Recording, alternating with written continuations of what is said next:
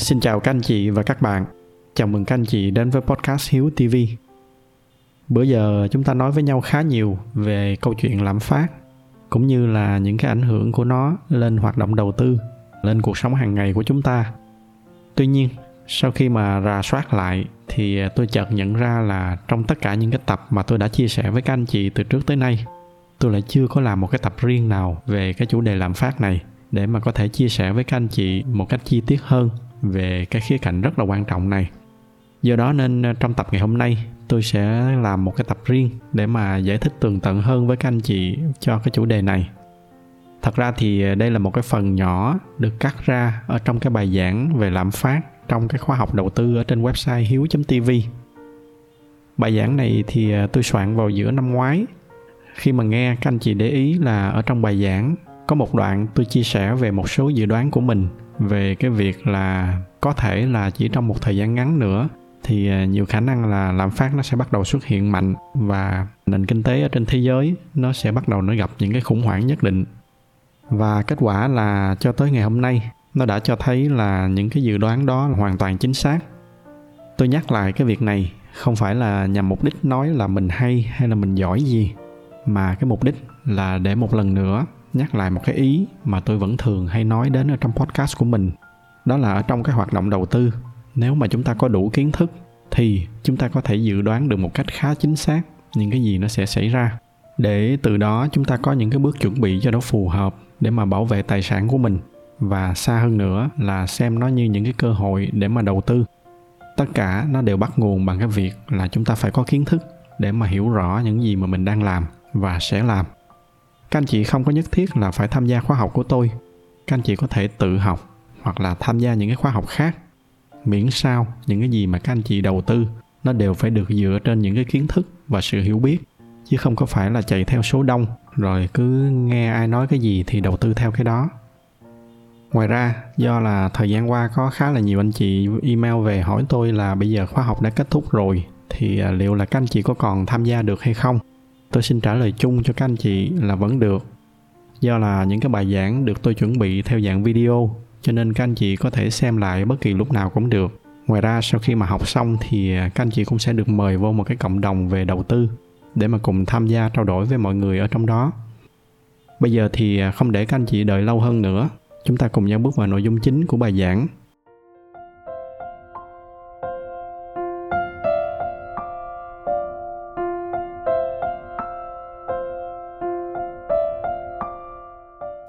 Xin chào các anh chị và các bạn. Trong bài giảng trước, tôi đã chia sẻ với các anh chị khái quát về những cái quỹ lương hưu ở trên thế giới và đặc biệt là chúng ta đã đào sâu tìm hiểu về chính sách bảo hiểm xã hội ở Việt Nam. Qua đó thì chúng ta đã thấy được một cái bức tranh khá rõ là nếu mà chỉ dựa hoàn toàn vào các cái chính sách hưu trí thì sẽ có rất là nhiều rủi ro cho giai đoạn tuổi già của chúng ta.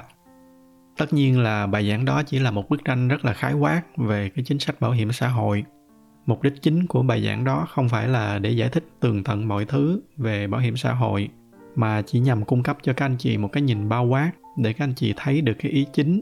Đó là chúng ta nên xem bảo hiểm xã hội là một dạng cộng thêm, không có nên để cái tương lai của chúng ta dựa hoàn toàn duy nhất vào cái nguồn thu đó. Thay vào đó thì chúng ta nên tích lũy và đầu tư từ những năm còn trẻ để chủ động chuẩn bị cho cái tuổi già của mình, thay vì là dựa hoàn toàn vào các cái chính sách hưu trí và trong ngày hôm nay, chúng ta sẽ bắt đầu cái bài giảng thứ hai vào đúng ngay cái đoạn này. Đó là, ok, bây giờ chúng ta đã thấy được cái sự cấp bách của cái việc tích lũy rồi. Từ nay mỗi tháng đi làm thì à, chúng ta sẽ trích ra một cái khoản tiền lương của mình để mà để vào cái két sắt và tích lũy dần. Thì à, ngay ở cái đoạn này, tôi phải ngăn các anh chị lại, tại vì đó sẽ là cái cách nguy hiểm nhất để mà tích lũy. Và cái sự nguy hiểm đó nó không có đến từ cái việc là chúng ta bị trộm cắp mà nó chính là cái sự mất giá của đồng tiền. Tôi còn nhớ vào tầm những cái năm 2000, lúc đó chúng ta uống một ly cà phê thì cái giá của ly cà phê nó đâu đó khoảng 10.000 một ly. Bây giờ thì đại đa số là một ly cà phê nó đâu đó khoảng 50.000. Nghĩa là trong vòng 20 năm, cái giá trị mà chúng ta tích lũy nó đã giảm đi mất 5 lần. Bây giờ nếu mà cũng tính cùng cái tỷ lệ đó các anh chị thử tưởng tượng là cả cuộc đời mình cầm cụi đi làm từ năm 20 tuổi cho tới năm 60 tuổi là 40 năm. thì cái giá trị mà các anh chị tích lũy được nó sẽ giảm 10 lần. Hoặc là nói cách khác là tới khi các anh chị về hưu thì nó chỉ còn lại khoảng 1 phần 10 cái lượng tiền mà các anh chị đã tích lũy. Tất nhiên là ở trong thực tế thì nó còn nhiều cái khía cạnh phức tạp hơn. Ở đây thì à, tôi chỉ muốn nói một cái ví dụ thật là đơn giản để cho các anh chị bắt đầu hiểu thế nào là sự mất giá của đồng tiền. Chút nữa chúng ta sẽ bắt đầu chúng ta nói sâu hơn về những cái khía cạnh này. Có một cái nhà đầu tư mà tôi rất là ngưỡng mộ và tôn trọng. Ông tên là Ray Dalio. Ông là sáng lập của cái hedge fund lớn nhất ở trên thế giới, tên là Bridgewater ông có nói một cái câu rất là nổi tiếng, đó là cash is trash nghĩa là tiền mặt là rác rưởi cái ý mà ông muốn nói là cho chính cái ngữ cảnh này, tích lũy tiền mặt nó sẽ là cái cách tệ hại nhất để chúng ta có thể xây dựng tài chính. Tiếp theo, giả sử có anh chị nói là, ok, vậy bây giờ anh không cho để dành tiền nữa, bởi vì nếu mà để tiền nó nằm yên thì nó sẽ đi lùi. Vậy bây giờ thì tôi sẽ bỏ tiền vào tài khoản tiết kiệm. Mỗi năm ngân hàng trả lãi, vậy thì tiền của tôi nó sẽ tăng dần mỗi năm. Tôi sẽ không có còn lo nó bị mất giá nữa. Cái điều này thoạt nghe nó có vẻ nó hợp lý nhưng mà khi mà chúng ta đào sâu phân tích thì chúng ta cũng sẽ thấy là cái cách đó cũng không ổn. Và đó chính là cái nội dung ở trong cái bài giảng ngày hôm nay mà tôi muốn chia sẻ với các anh chị. Nãy giờ tôi mở bài thì chắc là các anh chị cũng đoán được. Hôm nay chúng ta sẽ cùng nhau tìm hiểu một cái vấn đề khác mà theo tôi còn nguy hiểm hơn, đó là tỷ lệ lạm phát. Và chúng ta sẽ cùng nhau tìm hiểu tại sao nó chính là một cái kẻ thù âm thầm đối với tất cả những cái khoản tích lũy của chúng ta để bắt đầu thì à, chúng ta tìm hiểu là lạm phát là cái gì và lạm phát từ đâu ra lạm phát tiếng anh nó gọi là inflation về cơ bản thì nó là cái sự sụt giảm của sức mua của cái đồng tiền giả sử ngày hôm trước các anh chị có thể mua được một ly cà phê với một cái tờ tiền 10 ngàn thì sau một thời gian các anh chị phải cần tới 5 tờ thì mới có thể mua được một cái ly cà phê tương tự. Đó chính là lạm phát. Có rất là nhiều nguyên nhân dẫn tới lạm phát, nhưng mà trong bài giảng hôm nay tôi sẽ chia sẻ với các anh chị ba nguyên nhân chính. Cái nguyên nhân đầu tiên, người ta gọi đó là cost push inflation. Ở Việt Nam thì tôi thấy các chuyên gia kinh tế dịch cái cụm từ này ra là lạm phát do chi phí đẩy. Thú thật là nghe thấy nó hơi lủng củng như sao đó. Nên từ câu đoạn này chúng ta sẽ cùng nhau dùng cái từ nguyên gốc ở trong tiếng Anh đó là cost push inflation cái tên gọi thật ra nó không quá quan trọng quan trọng là chúng ta hiểu được cái ý nghĩa đằng sau của nó là cái gì đây là những cái trường hợp mà chi phí sản xuất cho các cái doanh nghiệp tăng lên và do đó họ buộc phải tăng cái giá hàng hóa mà họ sản xuất ra để có thể tiếp tục hoạt động. Vậy thì tại sao cái chi phí sản xuất nó lại tăng? Nó đến từ rất là nhiều nguyên nhân. Ví dụ như là thứ nhất là giá nguyên liệu thô tăng lên. Giả sử cái công ty đó họ sản xuất xe hơi thì có thể là do cái giá kim loại nó tăng lên. Hoặc là nếu mà công ty đó làm vận chuyển thì có thể là do giá xăng dầu tăng cái lý do thứ hai đó là chi phí nhân công. Giả sử như cái thị trường lao động khan hiếm người giỏi, nên công ty buộc phải trả lương cao hơn để kiếm được người và giữ người, thì nó cũng làm cái chi phí hoạt động của họ tăng lên. Hoặc là có thể là do chi phí mặt bằng để mà thuê văn phòng, thuê nhà xưởng nó cao hơn trước đây. Tất cả những cái chi phí này nó sẽ làm cho tổng cái chi phí sản xuất và vận hành của cái doanh nghiệp đó nó tăng lên. Từ đó thì dù muốn hay là dù không thì những cái doanh nghiệp họ cũng không còn cách nào khác là buộc phải tăng giá cái sản phẩm. Và cái điểm cuối của cái chuỗi tăng giá này, nó sẽ là cái người dùng phải trả nhiều tiền hơn cho những cái món hàng mà cái doanh nghiệp đã sản xuất. Đó chính là cost push inflation. Cái nguyên nhân phổ biến thứ hai, người ta gọi là demand pull inflation. Một lần nữa thì các chuyên gia ở việt nam gọi nó là lạm phát do cầu kéo. Tôi sẽ dùng cái từ nguyên gốc ở trong tiếng anh đây là cái trường hợp mà quá nhiều người dùng cần một cái món gì đó mà ở bên phía nhà sản xuất họ không thể sản xuất kịp để mà đáp ứng cái nhu cầu của người dùng. Một cái lý do phổ biến cho cái việc này đó là cuộc sống của người dân tăng dần lên, dẫn tới cái việc là họ có nhiều tiền hơn và từ đó họ mua sắm nhiều hơn. Cái điều này thì không đâu rõ hơn là ở việt nam của mình. Cách đây khoảng ba chục năm, cái thời mà việt nam mới mở cửa thì lúc đó cả nước đều khó khăn. Đa số là ai cũng nghèo cái nhu cầu lúc đó chỉ là ăn no mặc ấm là nó đã đủ với mọi người rồi. Còn bây giờ khi mà đất nước mình đã phát triển hơn, chúng ta đã bước sang cái giai đoạn là cần phải ăn ngon và mặc đẹp. Do đó chúng ta mua sắm nhiều hơn và từ đó làm cho cái nhu cầu tiêu dùng tăng cao hơn. Và từ đó nó làm cho giá của những cái mặt hàng nó tăng lên. Đây cũng là cái lý do mà ở khía cạnh kinh tế vĩ mô nhà nước có thể kiểm soát cái tỷ lệ lạm phát bằng một số cái công cụ như là thứ nhất là giảm thuế, hoặc là phổ biến hơn là tăng hoặc là giảm lãi suất. Bởi vì cơ bản là khi mà chúng ta giảm những cái thứ này, thì người dân sẽ có cơ hội tiếp cận với nhiều tiền hơn, từ đó dẫn tới cái nhu cầu mua sắm cao hơn. Nếu mà chúng ta hiểu về cái điều này thì à, chúng ta sẽ thấy là không phải lúc nào giảm thuế cũng là điều tốt. Nhìn ở trên bề mặt thì à, ở góc độ người dân thì chắc là ai cũng thích giảm thuế để mà chúng ta có nhiều tiền hơn nhưng mà nhìn ở góc độ vĩ mô ở trong tương lai dài hạn, thì giảm thuế nó sẽ kéo theo là tăng cái demand, nghĩa là tăng cái nhu cầu lên, và từ đó nó đẩy cái giá hàng hóa lên cao hơn việc này nó cũng tương tự cho cái trường hợp giảm lãi suất các anh chị thử tưởng tượng là nếu mà các anh chị đang muốn mua một cái ngôi nhà, trước đây giả sử lãi suất là 10% nhưng mà bây giờ lãi suất chỉ còn là 2%. Đây là tôi đang nói ví dụ. Thì cái động lực mua nhà của các anh chị nó sẽ tăng cao hơn. Từ đó sẽ có nhiều người quyết định mua nhà hơn. Và chúng ta zoom out ra toàn cảnh cái nền kinh tế thì các anh chị sẽ thấy là cái nhu cầu thị trường nó sẽ tăng lên và từ đó nó sẽ đẩy cái giá nhà ở trong cái ví dụ này lên cao hơn. Và cứ tương tự như vậy cho các cái mặt hàng khác do đó cái việc mà giảm thuế hay là giảm lãi suất nó được kiểm soát rất là kỹ bởi các chính phủ tất cả là để kiểm soát cái demand, cái nhu cầu của người dùng và đó là cái khía cạnh thứ hai, demand pull inflation. Cái lý do thứ ba cũng là cái lý do phổ biến nhất mà hầu như mỗi khi nhắc tới lạm phát thì mọi người đều nghĩ tới đầu tiên, đó là khi mà ngân hàng nhà nước in thêm tiền. Cái điều này thì các anh chị có thể hiểu một cách đơn giản như vậy. Giả sử như là hiện tại, ở trên thị trường có 1.000 tờ giấy bạc 500.000 đồng và chúng ta có một cái lượng hàng hóa cố định. Bây giờ giả sử cùng với cái lượng hàng hóa đó ở trên thị trường không có thay đổi nhưng mà nhà nước quyết định in thêm 1.000 tờ giấy bạc nữa để đưa vào lưu thông ở trên thị trường. Thì lúc này đồng nghĩa với cái việc là mỗi tờ giấy bạc, tuy là cái con số in trên giấy vẫn là 500 ngàn, nhưng mà cái sức mua của nó giảm còn phân nửa. Lý do mà những chính phủ họ làm những cái việc này, đó là cũng là để tăng sức mua.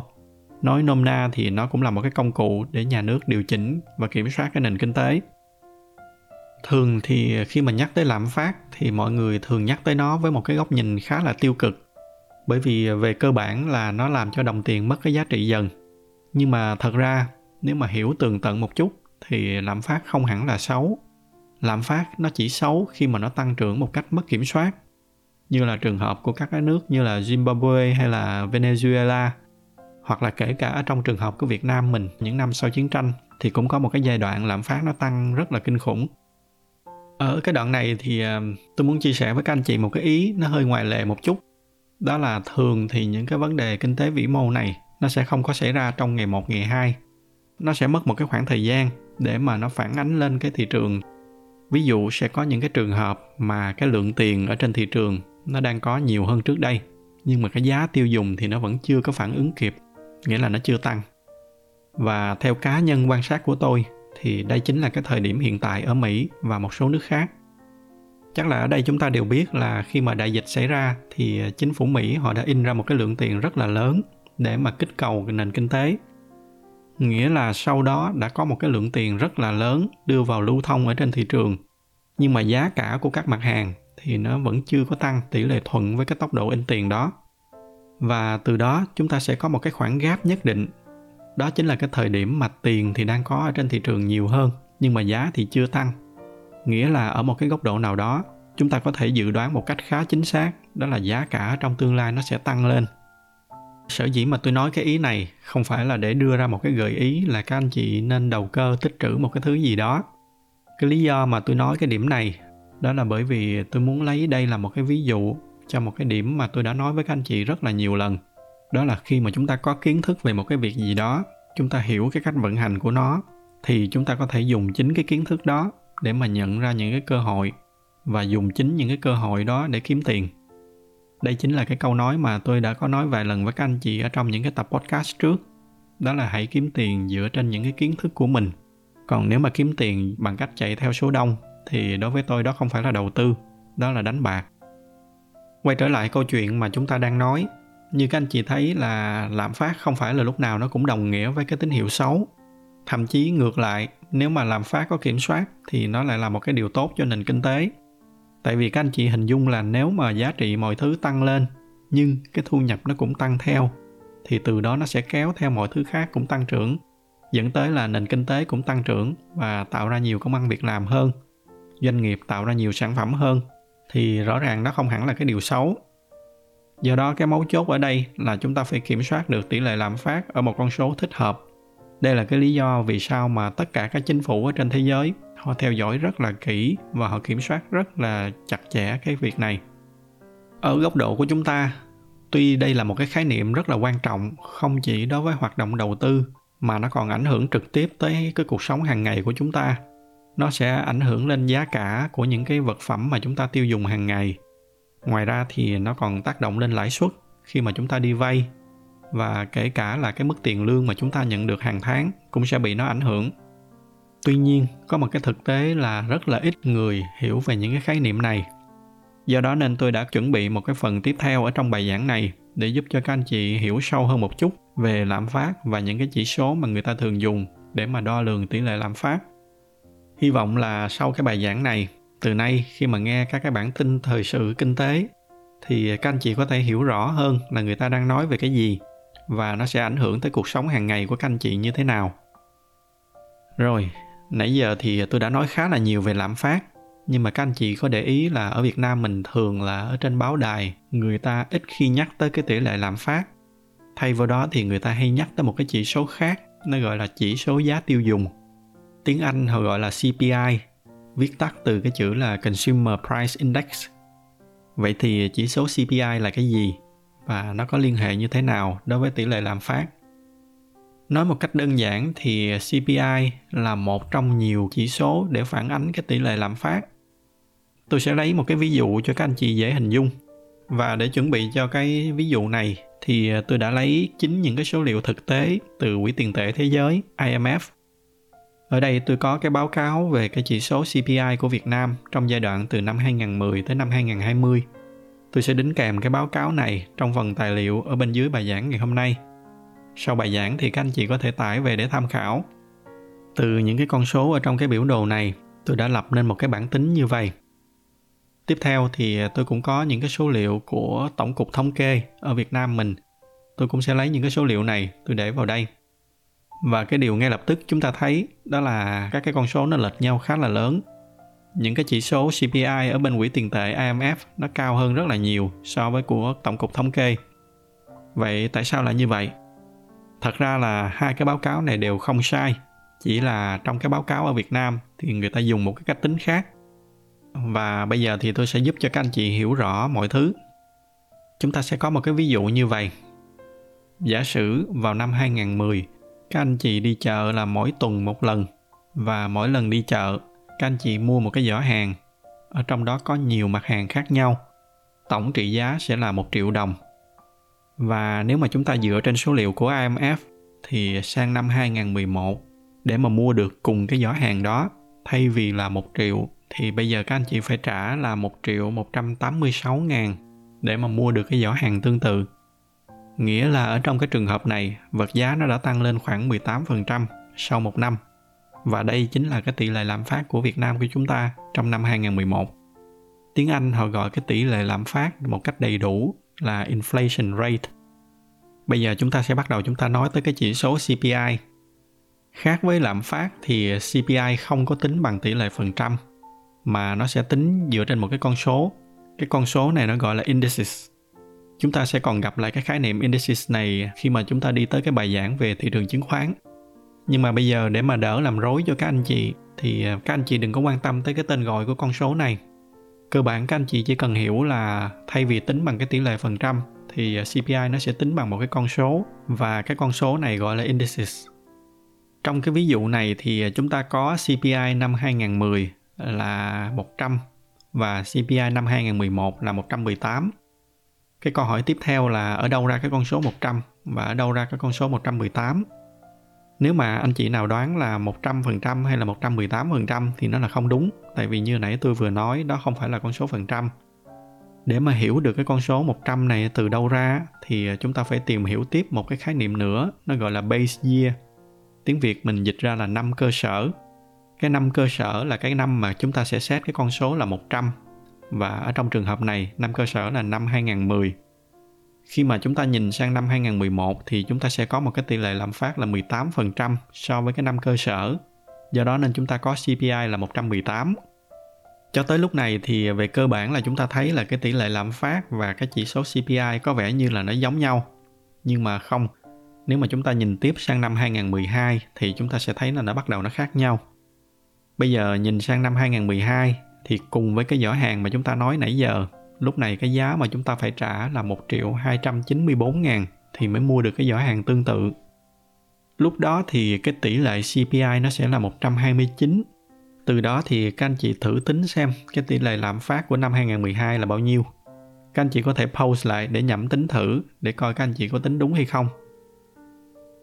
Nếu mà các anh chị tính là 129 trừ 118 nó ra là 11% thì 11% là tỷ lệ lạm phát thì nó không đúng cái tỷ lệ lạm phát của năm 2012 là khoảng 9%.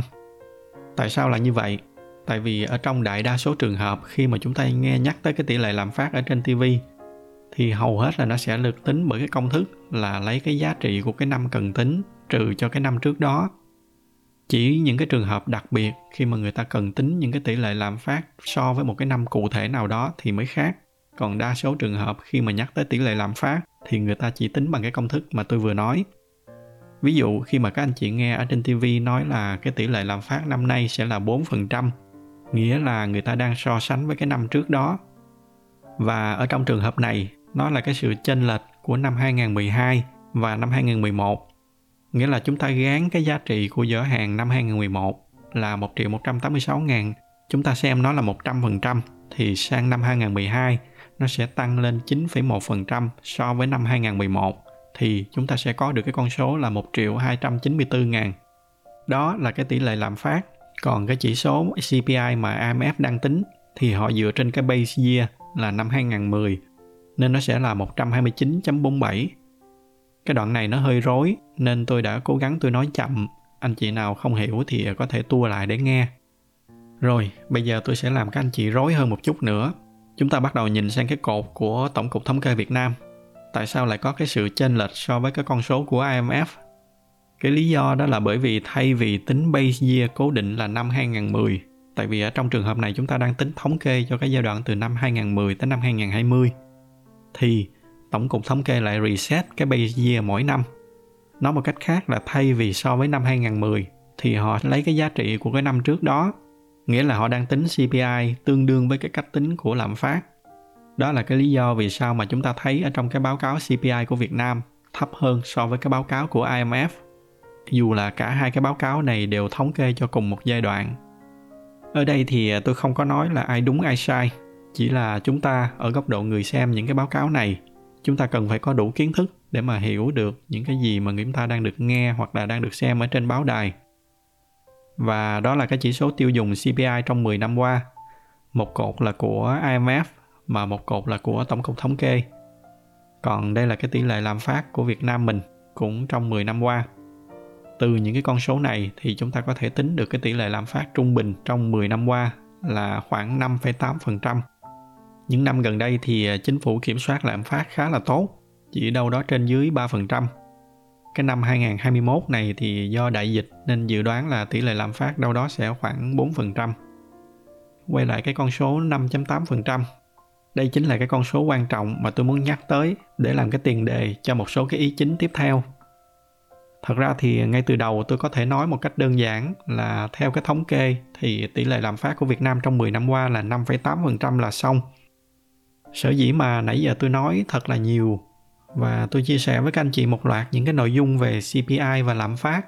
Đó là để tôi muốn nhân cái dịp này giúp cho các anh chị hiểu rõ hơn về các cái khía cạnh của những cái chủ đề rất là quan trọng như vậy mục tiêu của tôi ở trong cái khóa học này không phải chỉ là để nói về đầu tư chứng khoán, mà tôi muốn trao cho các anh chị nhiều kiến thức nhất có thể. Do đó nên các anh chị nào mà đang sốt ruột là sao mãi không thấy ông hiếu ông nói về đầu tư chứng khoán thì các anh chị kiên nhẫn. Tôi nghĩ là những cái kiến thức nền như vậy rất là quan trọng. Ví dụ như là qua những cái giải thích vừa rồi của tôi thì hy vọng là từ nay khi mà xem thời sự ở trên tv các anh chị có thể hiểu rõ hơn một chút khi mà nghe người ta nhắc tới những cái chỉ số này. Và đó là một số nội dung của bài giảng.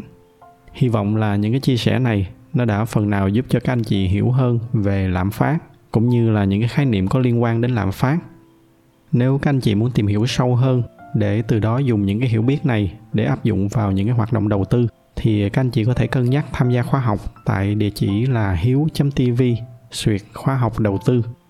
Tôi xin kết thúc tập ngày hôm nay lại tại đây.